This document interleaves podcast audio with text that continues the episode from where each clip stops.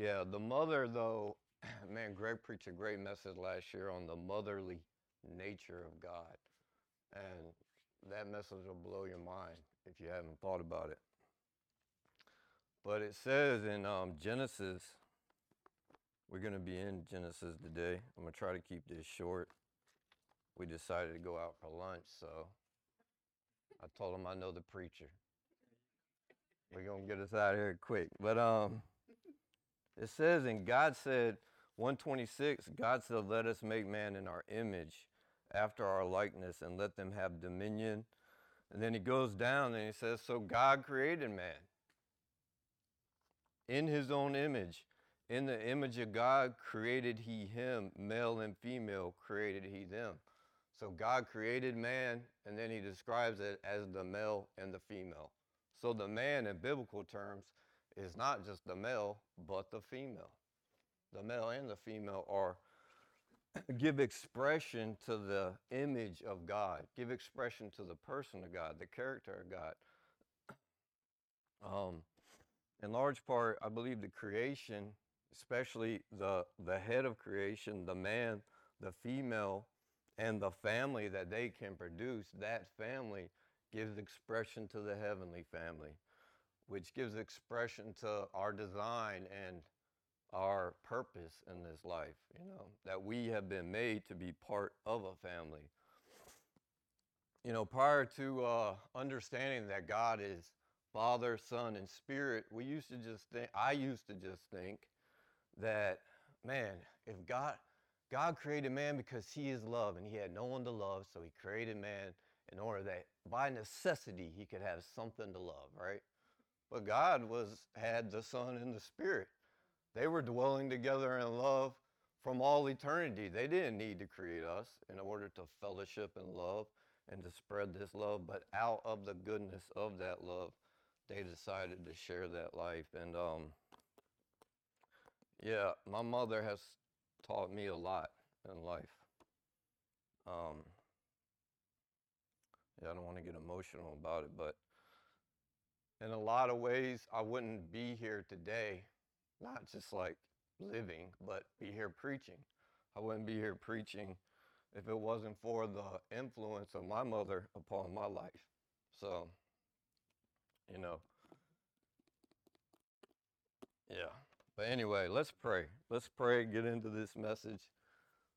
Drop some some things on y'all.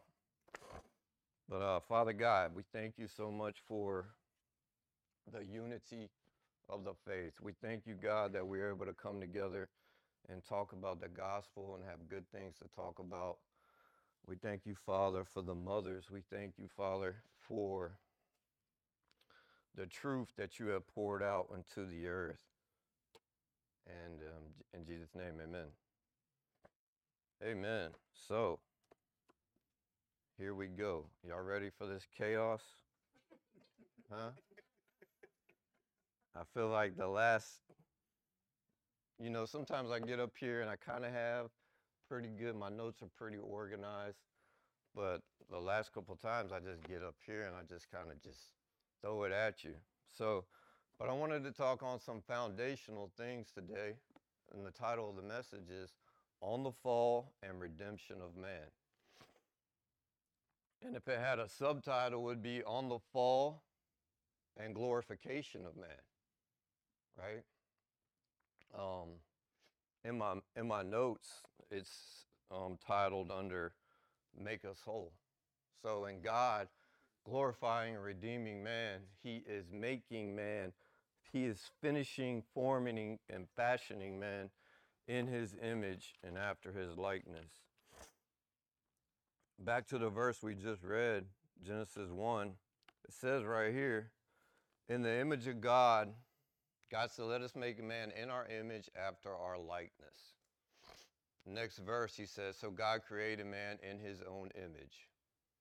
The image of God created he him. Male and female created he them. This, it says nothing about the likeness. Many people catch up on this. You can disagree with it if you want, but the likeness part, when if you study that out, it talks of equality, making one and equal with God. Making one face to face, one that can commune and relate to God face to face on a level of an intimate relationship, reciprocal, reciprocal intimacy, reciprocal inti- intimacy. Um, and so the likeness part is something that God can't, God can't just form humans in his image and after his likeness. He formed us in his image as beings that function in the same pattern, in the same way he functioned. God functions in a certain spirit. Jesus said, God is spirit. Those who worship him must worship him in that spirit that God functions in. A lot to say, we could say a lot about that, but God proves this in the creation of this in the, in the story because when it comes to man, he spoke everything else into existence. The man, he had to form the man, showing us that I, I can't just speak this being into existence. This being is going to be one equal with me. It's going to be one on my caliber, my plane of existence. Paul says, We live and move and have our being in God. He says this in Acts 17. And he says that to unbelievers. So even, and we can get, I'm, I'm trying to get into that, but even the unbelievers who are dead in trespasses and sins, if, if an unbeliever knows not God, they have no hope. If, if, they don't, if they don't know God and God is life, they, they don't have life. But yet they still, they still are functioning in the image of God. They still are seeking life. They still have the ability to partake of life and to believe in life. But uh, let's go right here. I want to show y'all a few things in Romans. And um, I'm gonna back it up. I'm gonna back it up a little bit. So to to start to see to get you to where I'm coming from and how I'm looking at the scriptures, because we've traditionally looked at the gospel as in um, in a in a satisfaction punitive way where there was a law man broke a law therefore god in his divine honor his divine justice he had to have some type of payment some type of satisfaction to appease his divine honor or his wrath. And and, and that's where we we start to preach the gospel. But jesus took the wrath of God for you. He satisfied the account, the anger of God. He satisfied the divine honor. And to me, that's just a, uh, it's a, well, it's not true for one. You know what I mean? It, it is a lie, but you can see how people can start to get there. But, but, man, the gospel is is all about restoration. It's all about atonement, at, at one minute. It's all about God restoring man back to life. The gospel would be a prescription, a healing. Sin would be likened unto a medical dysfunction, a disease of the heart, you might say, a disease of the human being. And the gospel would be coming along as the prescription to heal the human being. And so we could look at it. Um, well, I, I look right here.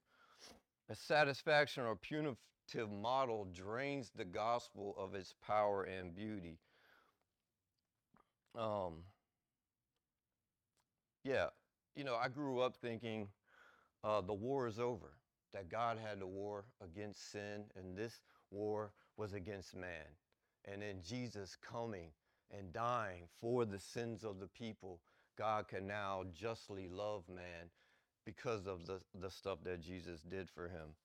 And so the whole gospel was at one point, God was at war with me, but now he's no longer at war with me. And now he, he, he is, uh, as we would say, he's not mad, he's not sad, he's not even in a bad mood, you know? I don't know why I'm talking about that, but look.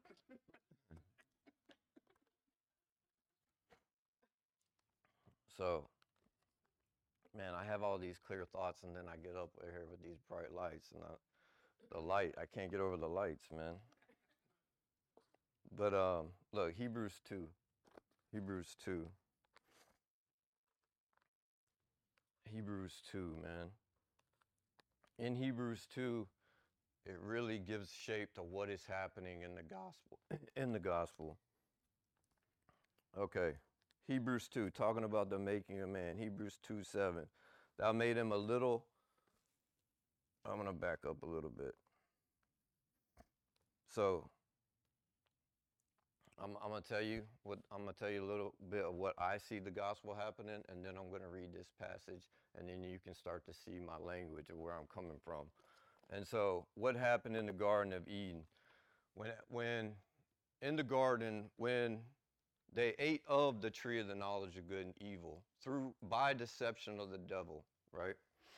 The devil perverted the knowledge of good and evil. They ate of this knowledge of good and evil. This knowledge of good and evil, this knowledge would be sin. This corrupted knowledge of good and evil would be the sin. And in Romans, when Paul's talking about by one man, Adam, sin came into the world, there's a definite article behind that word in the Greek, and it would say the sin. We don't say that like that like that in English because of the difference in the language, but that word sin there is the noun. By the one man Adam, the sin came into the world, and by the sin, the death. And because of the death reigning over people, it caused all the people to sin. I'm going to show y'all that.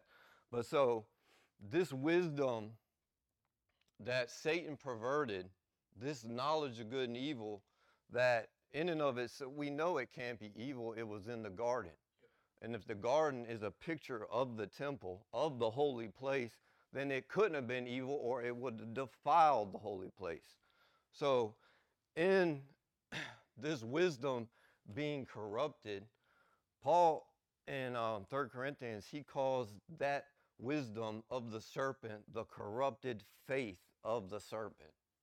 We could say it like this this faith, this sin, this wisdom that man could exalt himself through the works of his hands. Essentially, that's what this wisdom says that I can be my own God, that I, in and of myself, through my abilities, through my strengths, through my wisdom, through my ability to gather, through the image that God has given to me, through this capacity, I can gather and be a God unto myself, right? God doesn't even function on that wisdom, right? The Father lays his down, lays his life down for the Son, the Son for the Father, the Spirit. They all, they're, they are all in equality, all in one. There is, but anyway, so that wisdom clothed Adam and Eve in death. So the death that we see in our bodies is just the fruit of that wisdom. So in a, in a very real way, death and the wisdom that is sin are synonymous. They're, they're two sides of the same coin. If you have sin, you have death. You have death, you have sin. Paul says in 1 Corinthians 15 56 that the sting of death is sin. The sting of death is sin. Death stings you with sin. Death compels you to labor and lust for life through the works of your flesh or through the glories that the world promises you. That's what it does. And Paul's very, cons- the scriptures are very consistent about this line of reasoning. Genesis 3:15 is the first prophecy on what the um, on what the atonement, the gospel is going to be about. He is going to come and crush the head or the wisdom of the serpent, which would be the wisdom that is sin, which would be also the death that came by that wisdom. He will crush that wisdom, destroy that wisdom, and that and over and overcoming that, that would be the gospel. I mean, that's the first prophecy that we see. Paul's very clear through this in the scriptures. What helps me to think if when I'm thinking about Satan and the accuser, when the the scriptures are talking about Satan, that's death. You can almost, death, sin, Satan, all those terms are almost synonymous in the scriptures. Oh, the evil one. the death, serpent. So in overcoming death, you're overcoming the serpent. In overcoming death or sin, you're overcoming the serpent. All of this rooted had its roots and foundations in the um, the serpent and his system. All right. So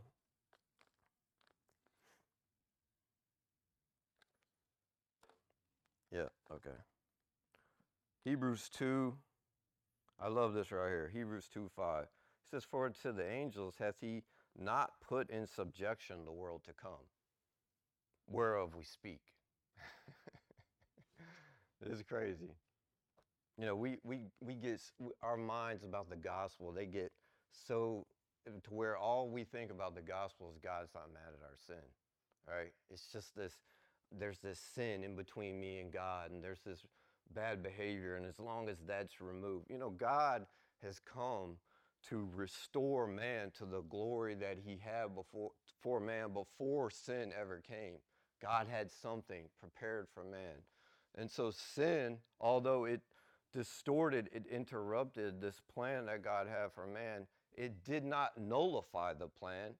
You know, sin could not stop the plan. And so, and so, uh, yeah. So here we go. Hebrews 2. Um, Hebrews 2 6. So, the, uh, what is man that you are mindful of him? This is Psalms 8. Thou madest him a little lower than the angels or Elohim for a time. Thou crownedest him with glory and honor. Thou didst set him over the works of his hands. It says, Thou hast put all things in subjection under his feet. For in that he put all in subjection under him, he left nothing that is not put under him.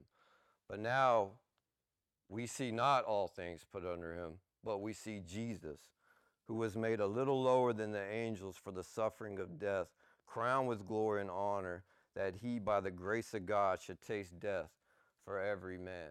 And so this is saying the same thing I've already said. God made Adam and Eve. He crowned them with glory and honor. The glory and honor that God would crown them with would be the glory and honor from heaven, the Spirit of God. It would be, and in their fall, they lost that glory and honor. And so that glory and honor was taken captive, right? Satan perverted that glory and honor. He now changed it into having man try to attain to the glory and honor that the world promises, right? The world promises a certain glory and honor. And, and this is saying, you know, Jesus came into the world and he came to restore that glory, that honor for man. And we don't yet see the man yet crowned with glory and honor, but we see Jesus, right? As a type and a shadow of the glory and honor that's coming to us as an example of the glory and honor that we shall be clothed in.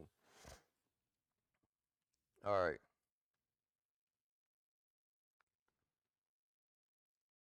It's going to be a little wordy, but just check this out. Uh,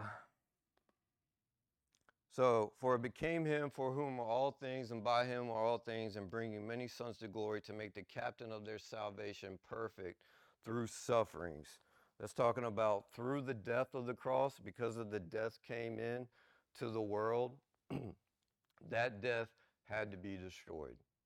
And this is talking about Jesus Christ came through the cross. He was perfected through going through the cross in the death, coming out the other side in resurrection. He was perfected through the sufferings of the cross. Um,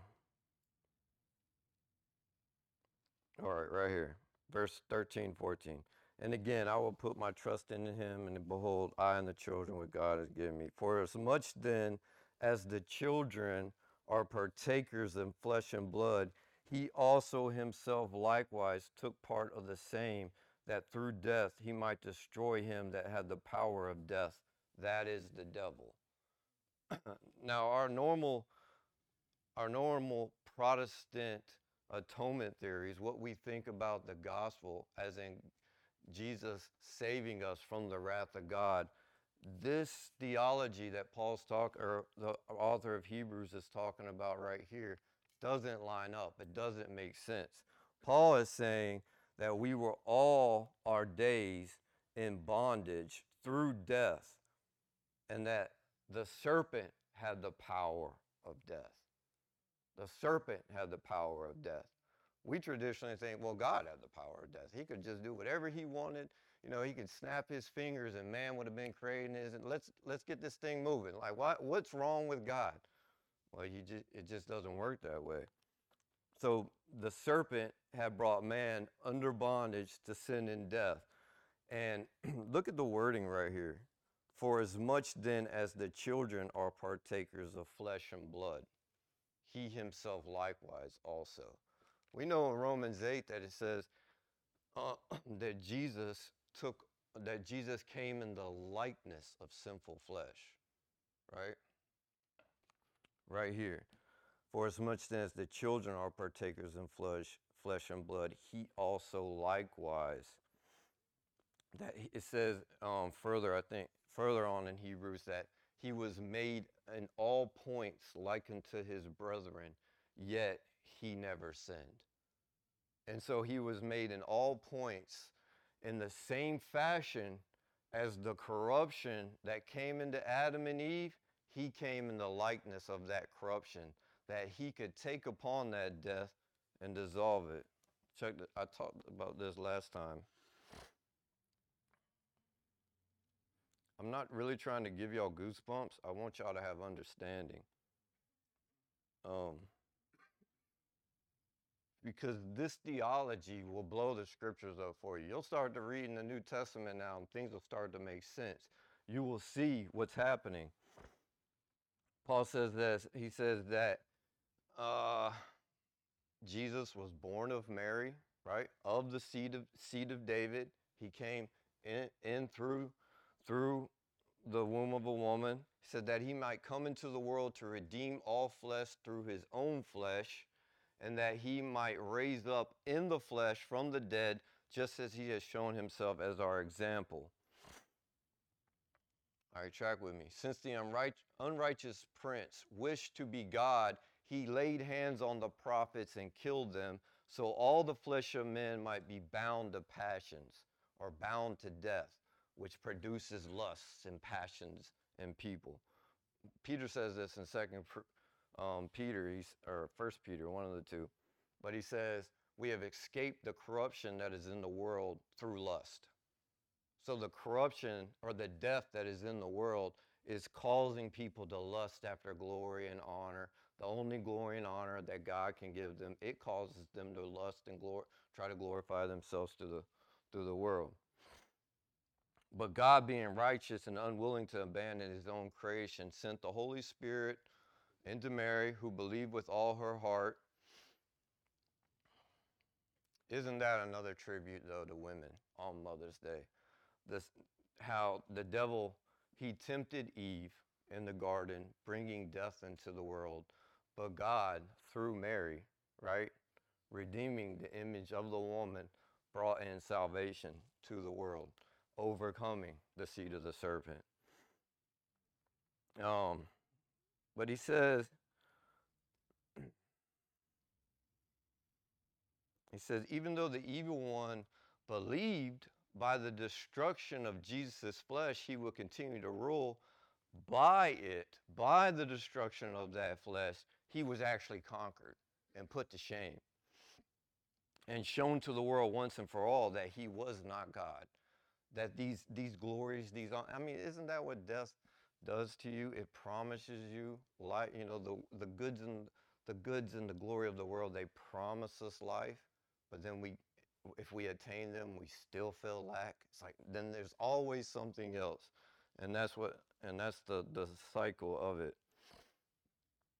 For by his own body, Jesus Christ saved all flesh and brought it into eternal life through faith, that he might present a temple of righteousness in his own body through whom we are redeemed. Amen. And this is the same passage he says, talking about those who do not believe in the resurrection of the dead. He says, resist these people. They are children of wrath, people that are, they have the accursed faith of the serpent. So let me break this down a little bit. Flesh, Adam and Eve were made flesh and bone in the garden prior to corruption. So flesh is not evil. God is trying to redeem flesh. Now, once sin and death came, flesh now has corruption in it. All right? And so we can have a tendency to think this flesh is evil, this flesh is corrupted. Where is the sin coming from that is inside of me? And we can go through the whole Romans 7 ordeal. The things I want to do, I don't do. I find that I delight in the law of God in the inward man, but then I see another law in my flesh warring against the law of my mind that delights in God, trying to bring me into bondage to the things of the world or to worshiping and serving the creation instead of the creator. you know, we can see that dynamic and and and, and what will help us look at it is, is that the flesh is not evil. It's the corruption in the flesh that is evil. And we have to make that distinction. The world, the earth, is not evil. It is, it, it was made by God and it was good. But the corruption and the death that came into the world through the devil, that's evil. And so Jesus is coming in to redeem the good creation. He's coming in to redeem the flesh. That was good. He's coming to bring all that God had originally created for man and for the purposes of God to redeem back to him. And uh, one point I want to make on this is, and I'm all over the place here, but uh, there's this idea in, in some of the early church fathers, and they talk about whatever was not assumed was not redeemed. Whatever, whatever was not assumed as far as human nature, as far as the things that God had created that fell into corruption, whatever was not assumed was not redeemed. And so what that what that means is is what it says right here back in Hebrews, for as much then as the children were partakers of flesh and blood, he also had to come and be a partaker of flesh and blood in order that he may get inside, right? In order that he may get inside the body of death that Satan had created and clothed upon Adam and Eve with in order to redeem all of the human nature that God had created in the beginning and originally said good, all the human nature, and that he may redeem that back unto God. And uh, it's very important in our theology. we talk a lot here about this. Jesus is the Son of Man and the Son of God, and how there's a wisdom there, there's a mystery there. And, and, and he speaks to us from the standpoint as Jesus being man, also being God, and he also speaks to us from the standpoint of Jesus being God. And so, whatever state we fell into, and this will help you with your theology because I'm going to get into this in a second about the, the sin nature because we've had this theology in the church church I was brought up with this theology that what happened in the garden was this this this sin nature this force of evil entered into you entered into mankind. This this spiritual darkness you might could call it the nature of the serpent. You know we used to call it a dead spirit on the inside of you. This darkness this blackness came and dwelt inside of you and it causes you to sin right? It's there from birth you don't sin. You're not a sinner because you sin. You're a sinner because you have a sin nature. Have you ever heard that one? All right. Well, let me say this again. Whatever was not assumed was not redeemed. So, whatever you want to say happened to mankind in the fall, Jesus partook of that in order to redeem it back unto God. So, however you want to start to slice that up in your brain, just remember Jesus partook of that in order that he may redeem it back unto God. and check this language out though. For as much then as the children partook of flesh and blood, it's almost like at one point they hadn't partaken of flesh and blood, and then they partook of flesh and blood. And so Jesus had to come in the likeness under that dominion of that power of the serpent that he could could could break it from the inside out. We see that in the cross. And I'm I'm I'm gonna clean up a lot of this stuff. Hopefully, y'all might just be short though. yeah. and delivered them who through fear of death were all their lifetime subject to bondage. Let's read that again. And deliver them who fear of death for all their lifetime subject to the wrath of God, subject to the, the punishment of God. It doesn't say that. It says they were, they were subject to bondage through the fear of death, and that Satan had the power over death. And this is consistent with Jesus through the gospel. He's consider he he's he keeps talking about now the ruler of this world is going to be get condemned. Now the ruler of this world is going to be cast out. If I am lifted up, I will draw. He will be cast out. I will be lifted up. Amen. So let's go to Romans now. And I'm going to show you in Romans 5.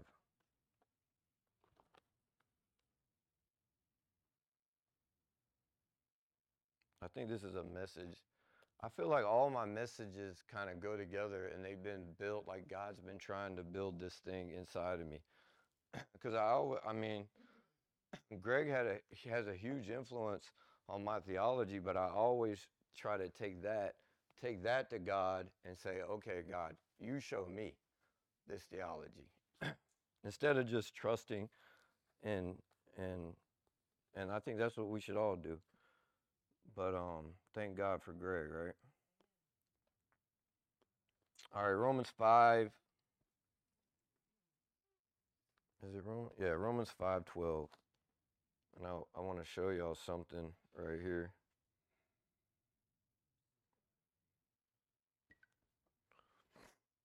Romans 5 12. Remember, 1 Corinthians 15 56. And the sting of death is sin and the sting of death is sin. What does death do? It stings you with sin, and then you is and and that it's like a it's like a it's a perpetual motion, right? They play off each other. You swing over here, death. It swings back over there, and it's like a they're like tag team partners, sin and death.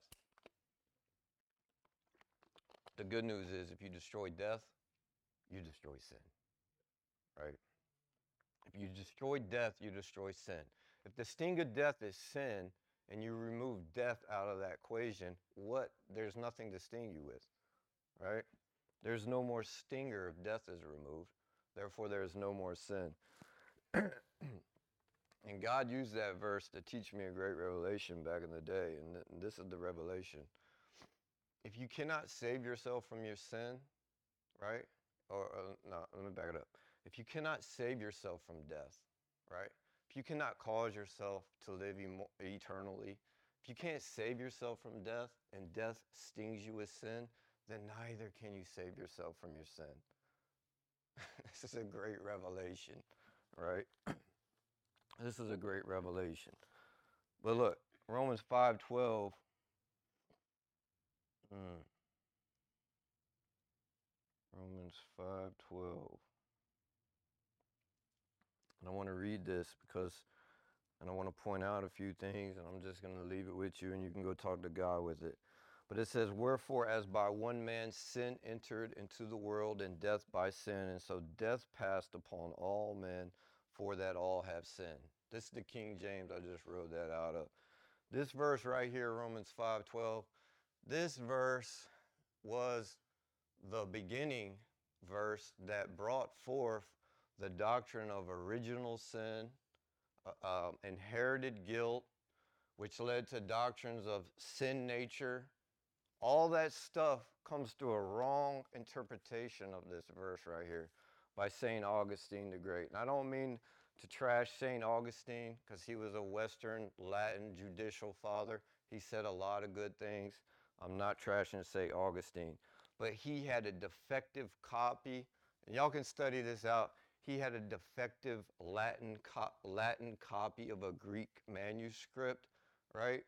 He didn't read Greek. He had a defective copy of, uh, from the Latin Vulgate. You can see it from Jerome. And he interpreted this verse in such a way, and I'm about to read it to you right now. It says, Wherefore, as by one man sin entered into the world, and by sin death, and so death passed upon all men, in whom all have sinned.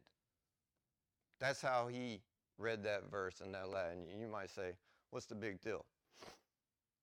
Because in light of the passage, Romans 5, and Paul's talking about how in Adam all died, in Adam all were condemned to death. Likewise, now in Christ all shall be made alive by the disobedience of the one man Adam. Sin and death came by the righteousness of the one man Jesus. He's restored all to grace and life, right? And Augustine takes this and he says, and he looks at the in whom all have sinned. And he makes those connections with the first Adam and the second Adam. And he makes this conclusion that everybody, before, even those who have never been born, sinned in Adam. Which, and that bring, and, and from there, your imagination can just go wild. And it did. The carnal mind went wild with that one, and it brought forth all types of doctrines of sin natures, and you have this evil seed in you, brother. And it's that, man, you know, when I first was getting into like Andrew Wommack and some other ministries, and we had this spirit, soul, and body teaching, and that teaching taught us that we no longer have a sin nature, you know?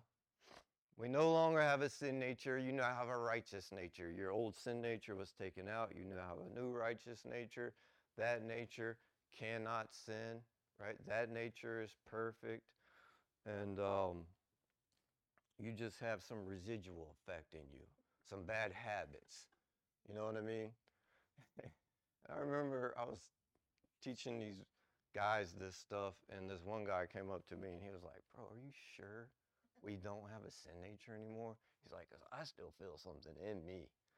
You know what I mean? And I was like, No, brother, you do not have a sin nature, you have a righteous nature.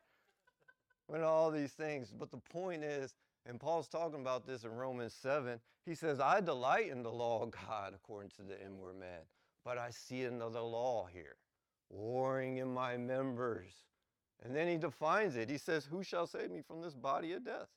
Who shall save me from the death that's in his body? I thank God. Through the resurrection, we see a new life come forth from the grave.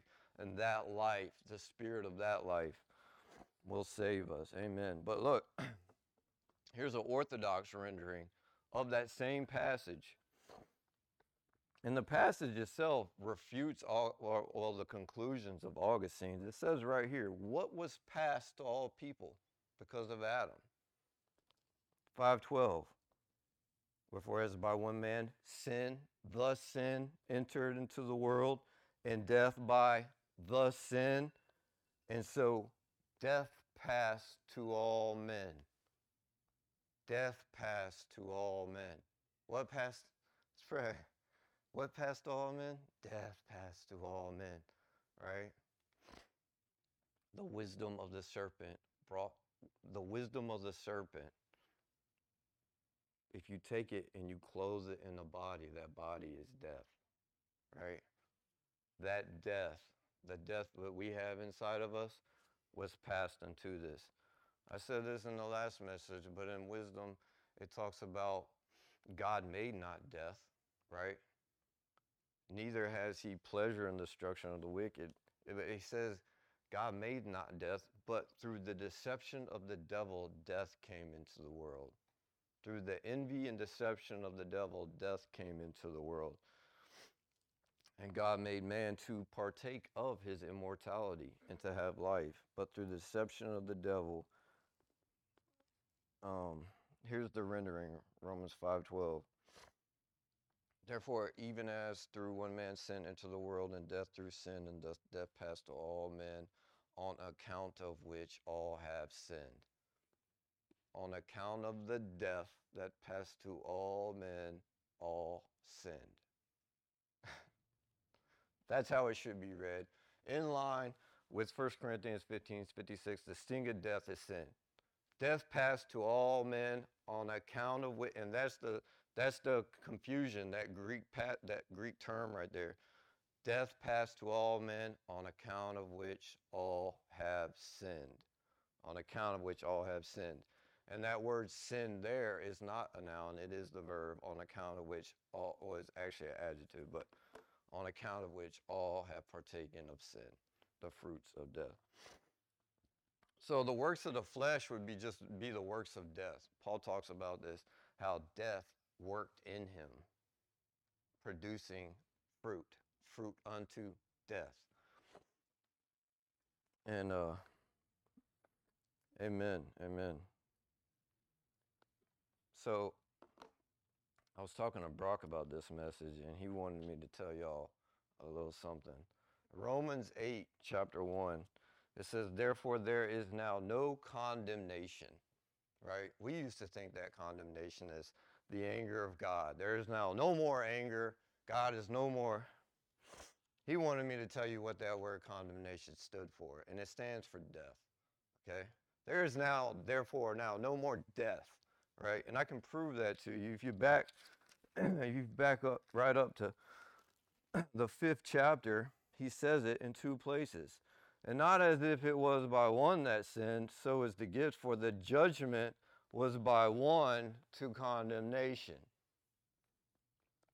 The next um, verse 18, therefore, as by the offense of one, judgment came upon all men to condemnation. All right. So, anyway, y'all can thank him later. All right.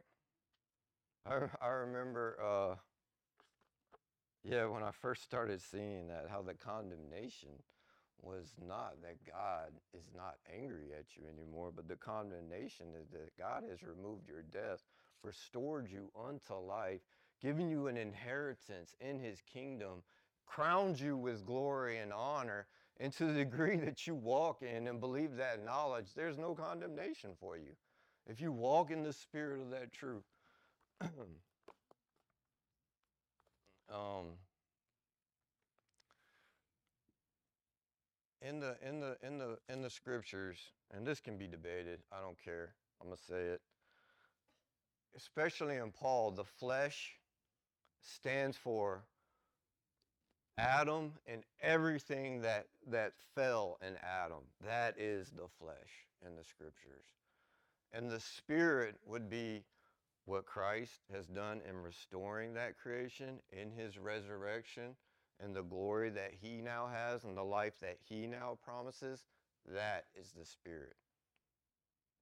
I know that can be confusing, but just when you're thinking about it, no longer walk in the flesh, walk in the Spirit. It's just saying, no longer walk in Adam and, and the corruption of Adam, but walk in Jesus, in his resurrection power, in the Spirit, in the life that he has for us.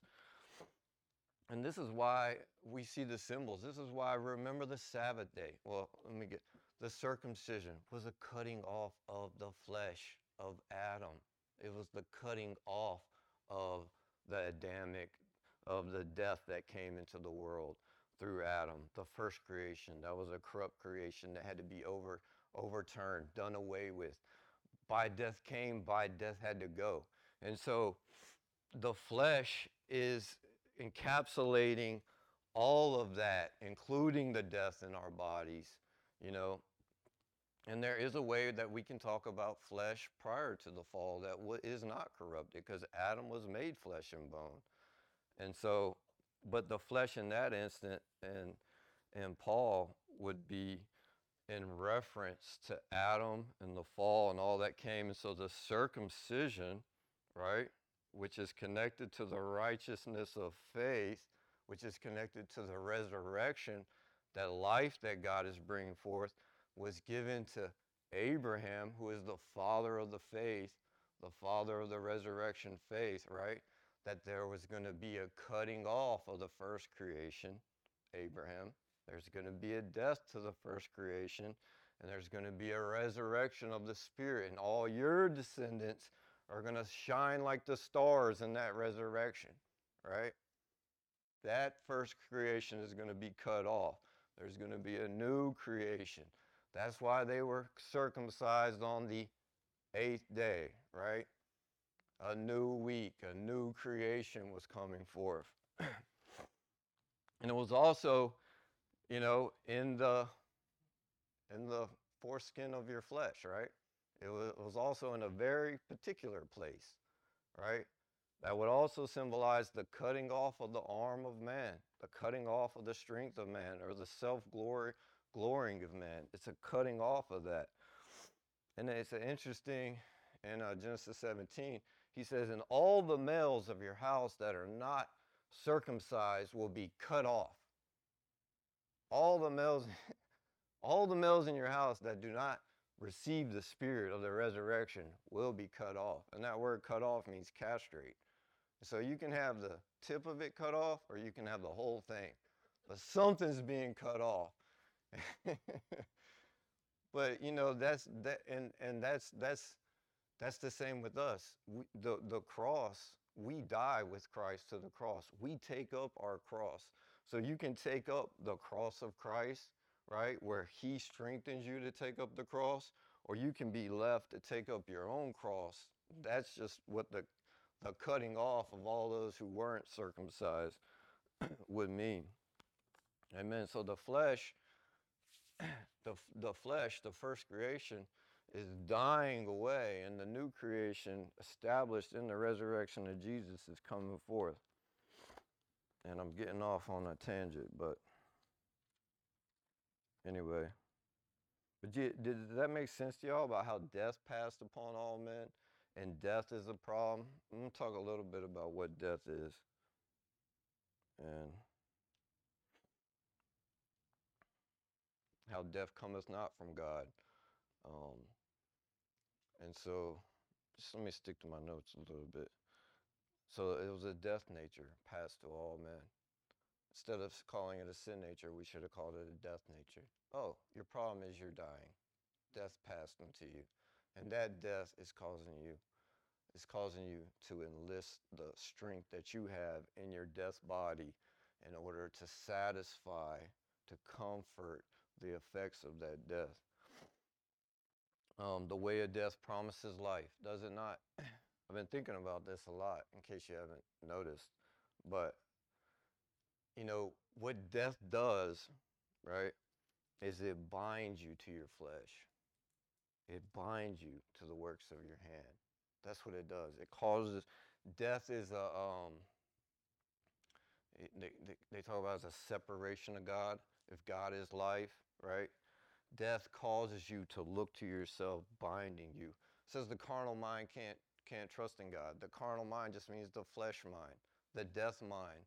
It cannot trust in God because it's bound to itself. It cannot, it doesn't have the strength you ever been in a situation where the terror, like actual fear of death came upon you, or you were in a close encounter, or you, you felt a, you felt a lust so strong that you just could not stop it, where it's like, uh, you know, someone, someone cuts you off in traffic, you automatically tense up. It something that comes out of you. It rises up on the inside of you. You have no control over it.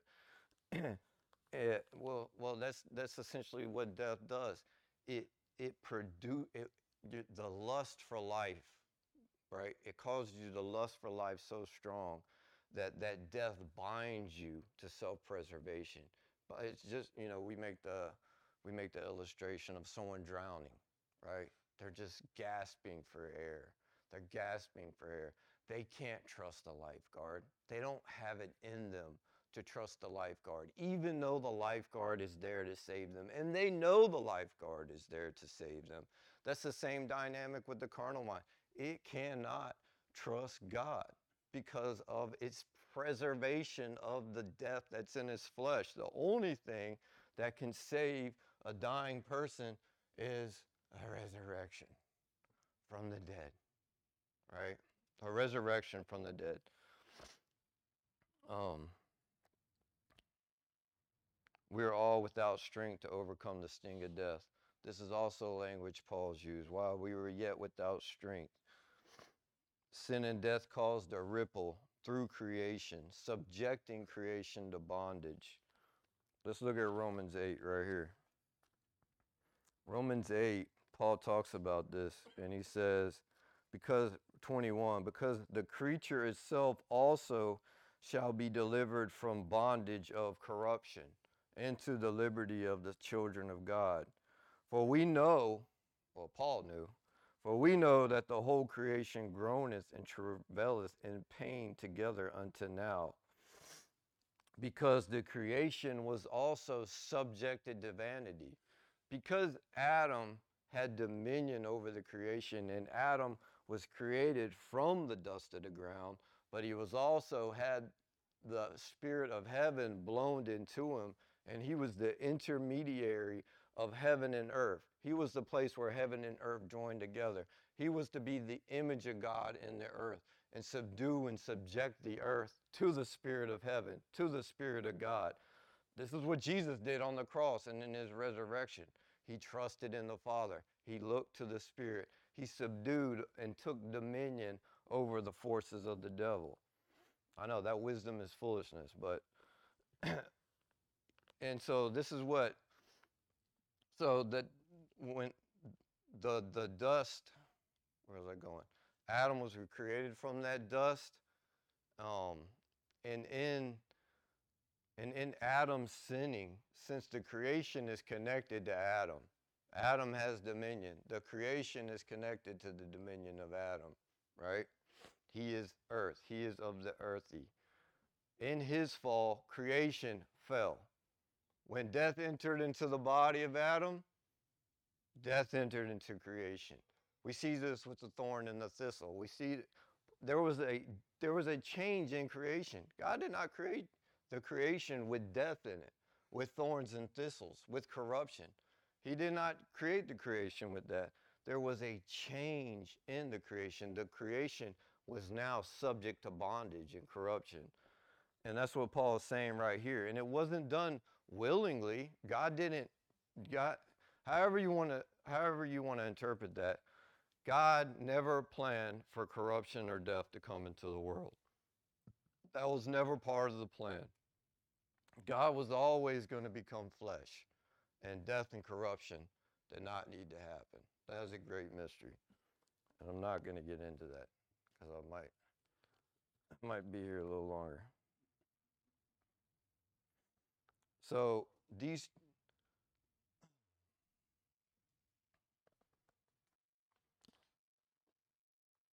So death polluted the body as well as creation. And look what creation is doing. Look at this verbiage that Paul is talking about right here. He's talking about the creation like a, a woman in child labor about to give birth. The creation is groaning with birth pains. What is it waiting for? What is it groaning for? For the death and the corruption to be removed from the earth. It says it right here. The creation will, is waiting for the revelation of the sons of God or the resurrection, the manifestations. For the earnest expectation, verse 19, of the creature, the creation, waited for the manifestation of the sons of God. For the creature was made subject to vanity, and the creature itself also shall be delivered from the bondage of corruption into the glorious liberty of the sons of God. Um,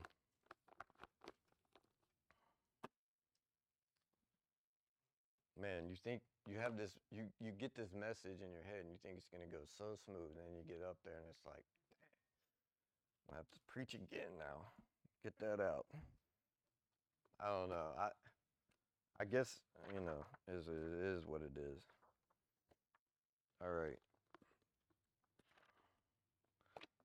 I mean, I can keep reiterating. I know these things. Hey, look, I know these things are, are contrary to the to the way we've thought about the gospel. It's like it's like looking at creation, it's like looking at the scriptures and the gospel message in a whole new broader sense to where it's this whole meta narrative, this whole story that is that we're involved in versus just this your God didn't like your sin, you need to repent. You know what I mean? And that devoids all the power of what's going on and it reduces it, God to of you know I, I this one guy, this one Calvinist asked me one time, he said, Well, how do you see reconciliation? And I said, What do you mean, like God doesn't have to be reconciled like a little petulant child? You know what I mean? That's, I don't see reconciliation like that. Speaking of reconciliation, check this out the definition. In profane Greek, it meant to conciliate, appease, or pro- propitiate, cause the gods to be reconciled. That's in profane Greek. Those are those are regular the gods of this world. Their goodwill was not regarded as their natural condition, right? They had to be appeased, right? So there's always two two ways to look at things. um,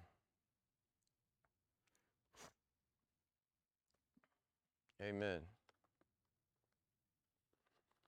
Psalm 17 at the the last verse of Psalm 17.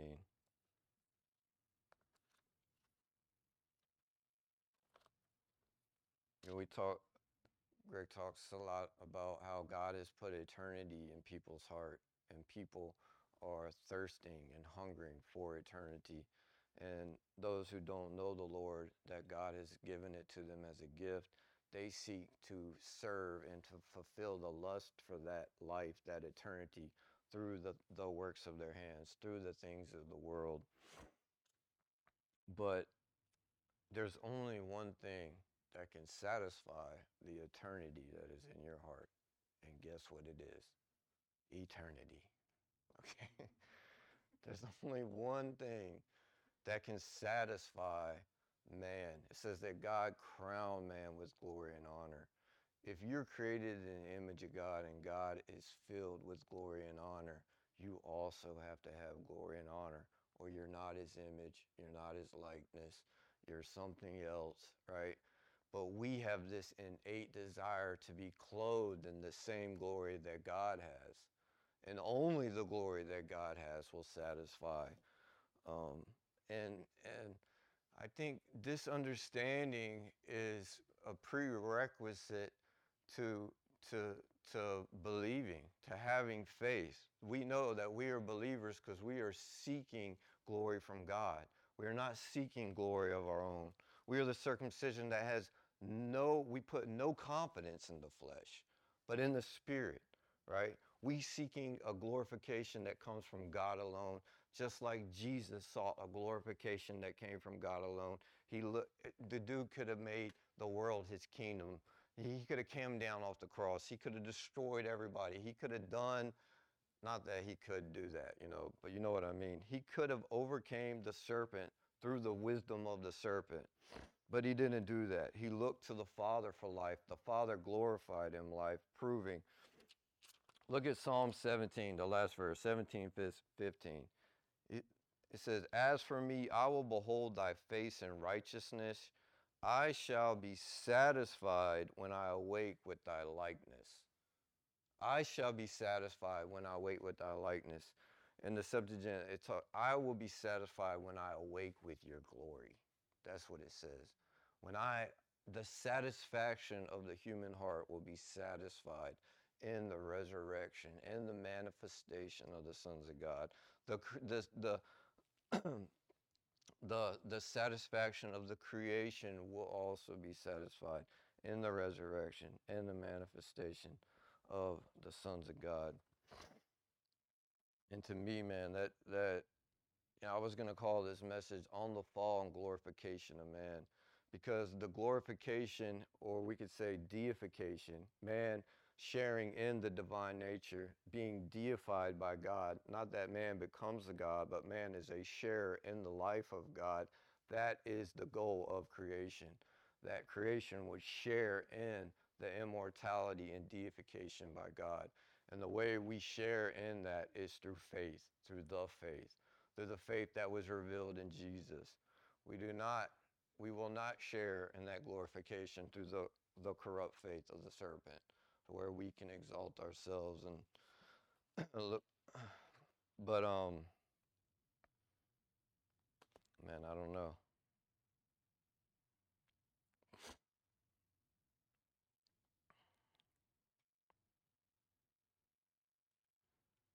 So sin would be likened to um, sin. Sin would be likened to a disease or affliction that is upon man.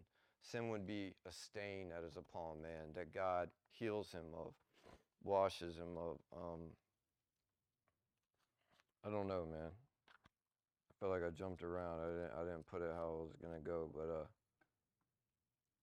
talking a little bit about the resurrection. Um, so Jesus was justified within the Spirit. Jesus was just, it says, great is the mystery of godliness. God was manifested in the flesh, justified in the Spirit. Roman, Romans chapter 1, Paul says that Jesus was declared, appointed, shown forth, manifested in the resurrection of the dead, by the resurrection of the dead, according to the Spirit. Paul's connecting the justification of man to Jesus and what happened to the man Jesus in the resurrection of the dead. Justified in, he was manifested in the flesh, justified in the spirit. Jesus was declared to be the Son of God in the power. He was justified as the Son of God in power in the resurrection of the dead. Paul's likening our resurrection to our justification in the same way he's likening Jesus' resurrection and his justification. Jesus was justified from sin and death in his resurrection. In the same way, we will be justified from sin and death in our resurrection. What do we wait? We are waiting the resurrection of the dead. So I'm going I'm I'm to end with this right here Romans 3.23. Famous verse. It's on the Romans road, ain't it? Romans 3.23. mm. For all have sinned and fallen short of the glory of God. For all have sinned and lack the glory of God. That word fallen short or lack, it could also just be translated, for all have sinned and suffer want of the glory of God. Or for all have sinned and have failed to be partakers of the glory of God metaphorically, failed to become a partaker. For all have sinned and are in need of the glory of God. in, in Paul's theology, it's, it's like the problem of man and why they're sinning is because they don't have the glory of God. So, what we will do is we will restore their glory to them we will remove their death, their dishonor, their unglory. We will restore them back to life. We'll give them the glory that Jesus said, the same glory that you give to me, we will give unto them, to where they will be one with us. Read John 17. It'll blow your mind, it really will. But but Paul's saying right here, all have sinned and come short, lack the glory of God. And that glory is the immortality and likeness of God. And so, in the beginning, when He created man in His image, the likeness part comes in the resurrection. When you have believed upon the faith, you in the resurrection, we will still be ourselves, but we will no longer have death in our bodies. Our natures will be fixed. There will never ever be another chance of a fall. There will never ever be a chance of us falling from that grace. Um, look at Romans 2 Paul says, talking about those who, by patient continuance and well doing, seek for glory, honor, immortality. So, in Paul's mind, he's connecting glory, honor, and immortality. All have sinned and fallen short of the glory, the immortality of God. Also in Romans chapter 1, it says, They changed the glory of the immortal God. Right? That was to be theirs for and into an image made like to a corruptible man. In other words, instead of being clothed in the immortality of God, they became clothed in death. They exchanged the glory of immortality for the glory of flesh, dead flesh. Um, but uh, I think I'm to close right there and then I'm to read.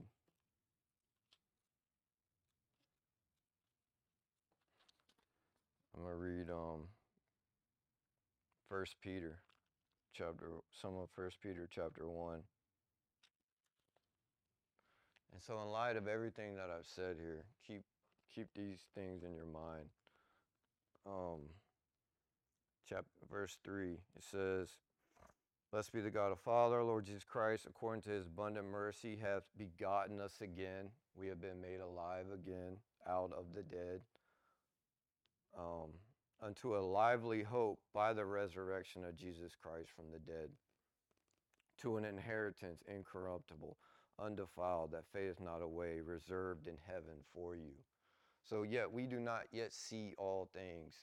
We do not see this body clothed in immortality yet, but we see Jesus, and that life that he has was reserved in heaven for us. It says, We are kept by the power of God through faith unto salvation ready to be revealed in the last time.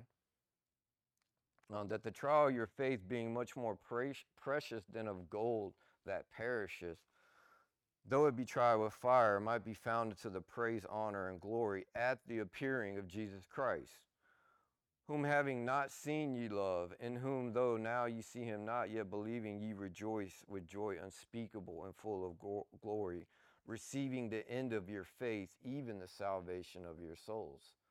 Receiving the end of our faith, which is resurrection, bodily resurrection, in the same fashion as Jesus. Receive when we receive that, when we allow um, these truths to, to dwell in our hearts, they purify our souls from dead works. Um, of which salvation the prophets have inquired and searched diligently, who prophesied of the grace that should come to you. Which, what is the grace that shall come to us? The resurrection, the glorification of God. Searching what or what manner of time the Spirit of Christ which was in them did signify when it testified before, beforehand the sufferings of Christ and the glory that should follow unto whom it was revealed that not unto themselves but to us did they minister the things which are now reported unto you by them that have preached the gospel unto you with the Holy Ghost, sent down from heaven, which things the angels desire to look into. Wherefore, gird up the loins of your mind, be sober, and hope to the end of the grace that is to be brought unto you at the revelation of Jesus Christ. What is this grace that to be brought to us? It says that the Holy Ghost has now been sent down from heaven. Jesus said, The Holy Ghost cannot come yet because I have not ascended unto heaven. And so, before Jesus ascended unto heaven, the devil still had dominion in the world.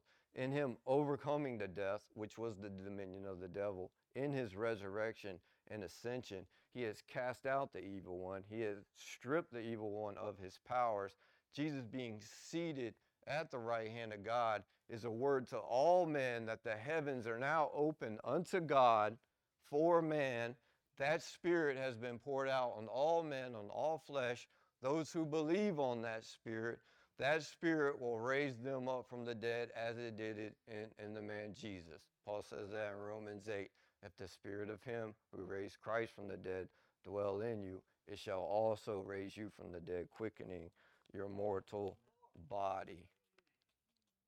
Just the real meat, for real. Just the real meat. You know, I could preach a lot of encouraging things. I got a good testimony. I've been through a lot of stuff in my life, and I can encourage you with those things overcoming drug addiction, overcoming all types of addictions, overcoming, I'm an habitual felon, I'm a level five felon, you know?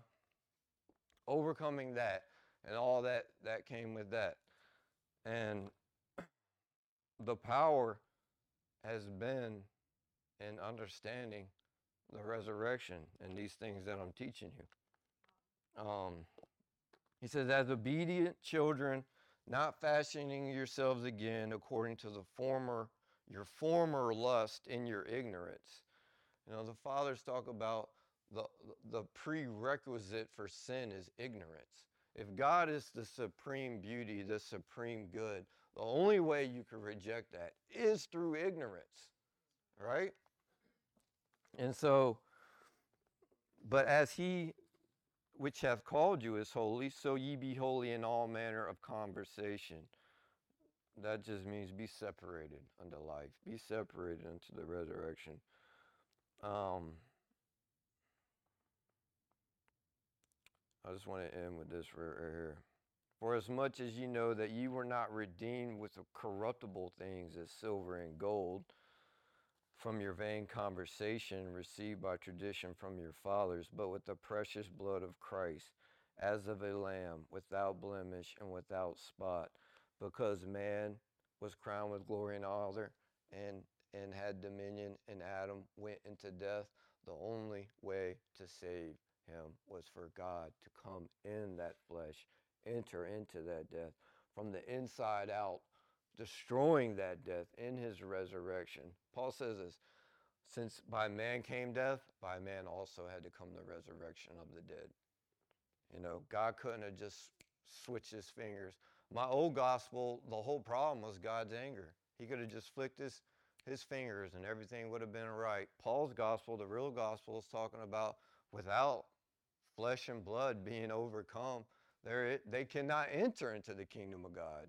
Death has to be defeated. The enemy had to be defeated.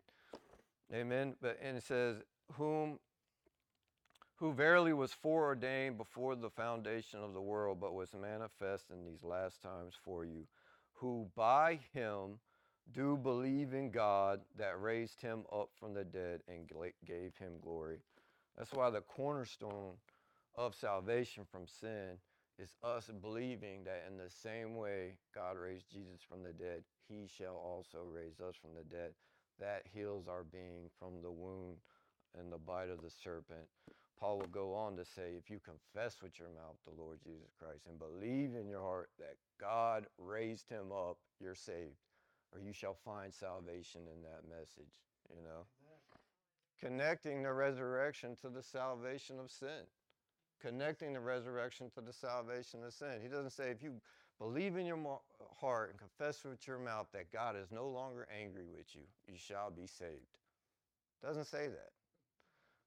He says the power unto righteousness, the power of salvation unto righteousness is found in what what Jesus did in the resurrection and how he overcame that res and how did Jesus overcome how did Jesus overcome the death of the cross and was raised from the dead? Through the faith of God, through believing in God as Father. That's where he declared the righteousness of God, you know, through through going through the death of the cross, knowing that in the death of the cross, if we see God also, if we see if we see God dying the death of the cross, then certainly God can't be the one punishing us with the death of the cross. And so God took upon that death himself to remove, I've said that about 30 times today. Okay. Anyway, that's the gospel, man. So uh, let's pray. Let's pray. Thank you, Father, for your resurrection. Thank you, God, that when when man fell into corruption, you did not forsake him, that you loved him with the everlasting love, that you did not give up on the plan, that you did not forsake your creation, that you came in and, and joined yourself to us in, in our death and from the inside out destroyed it, returning us to glory, redeeming us from death and the corruption. Uh, thank you for this Mother's Day. Thank you. Um, for the gospel and uh, for these people. And I, I, I just pray that, you know, yes, that, that we would all know that, yes, God is with us. Yes, God is in us. Yes, we have been redeemed and restored. Yes, we're holy before God. No, but no, we have not been resurrected from the dead yet. Amen. Amen. Amen. Anybody want to say something? I,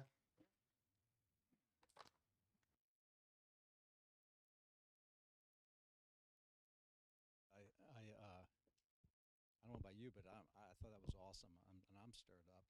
And I was thinking about, uh, you know, in some ways that was super deep, and in some ways it was super simple, because he basically talked about life and death.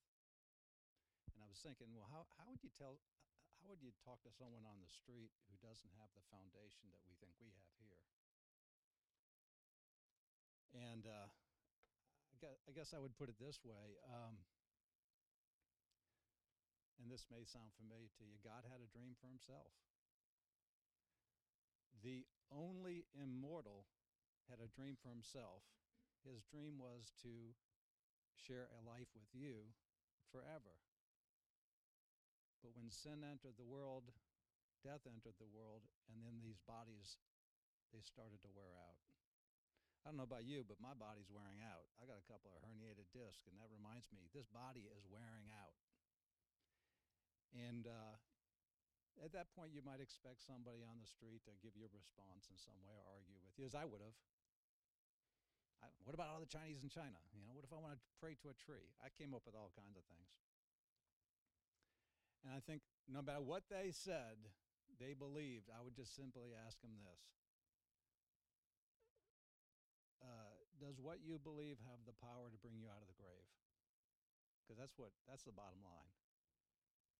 This, what we're talking about today, this has the power to bring you out of the grave. This is the story about how God fulfills his dream for himself by making us immortal so we can be with him forever. Amen.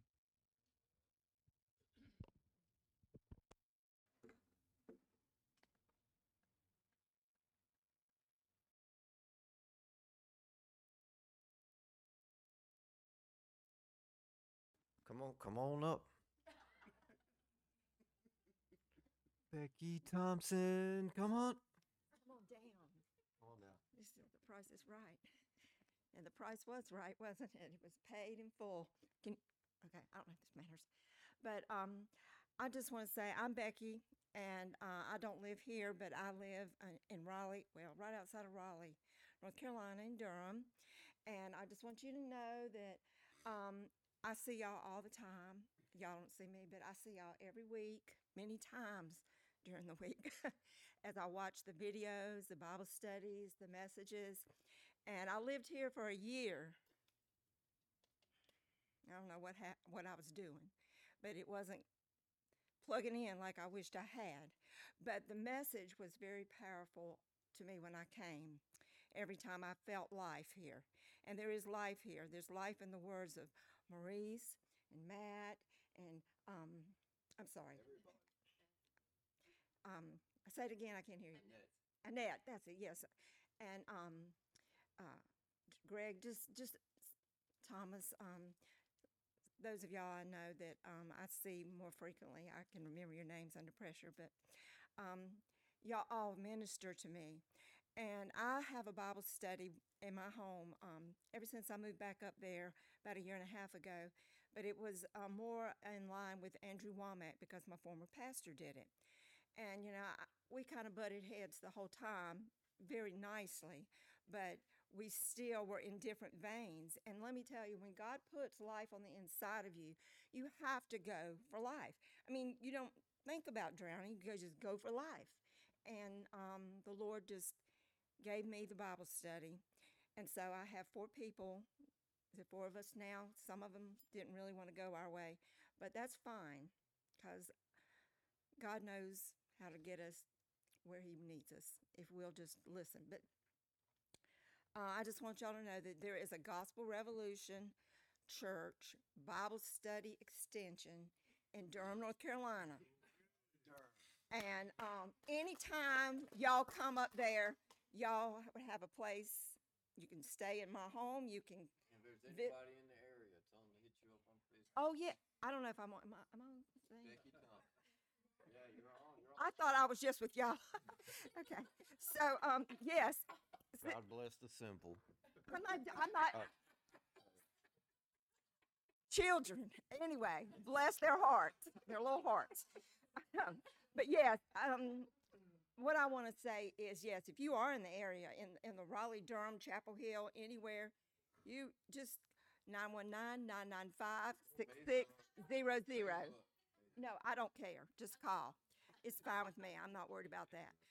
Leave a message or I won't answer you if I don't know you. But um, no, I'm not done. I really have something important to say. It's very, it's very wonderful. And I didn't really want to say all the other stuff. What I want to really, I- uh, yeah, I did, because y'all mean the world to me. I love y'all.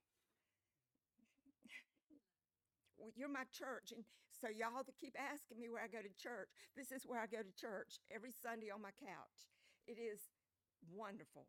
And but what I want to say is I'm thankful that God I bet every one of you in here, God has given you a word before. And you like, what? What? Uh, I made that all up in my head. Okay, so God gave me a word many years ago. He told me, well, actually, I was in church. He just said something about Jerred. He said that, he said, he is your man of God. Okay. Huh. I don't know. I just, I didn't know how to reconcile that with his, his person and his life choices. They were very different than they are today. And I just, I just, we even had an argument one time, and I said, I said, I said, well, I don't know how you're going to become a man of God from where you are right now. And he looked at me like I had just punched him in the stomach because it is very important that we believe in others. And when God gives you a word, when God gave me that word, I knew that settled it, even though I my mind couldn't wrap around it. So we and and it's not the reason I'm saying this is because I think somebody needs to hear that there the word of God that is preached in, in this in this building every Sunday and in y'all's homes, that word has built an image of, of God on the inside of him that has set him perpetually free, more and more free. It is doing that for me. And I'm I haven't gone, I'm not a level five felon, but I was the stupid mother of the level five felon, according to the powers that be. So it does not matter who we are, where we are. God's word builds himself on the inside of us to where we see. Okay, for me, it's I see him on the inside of me.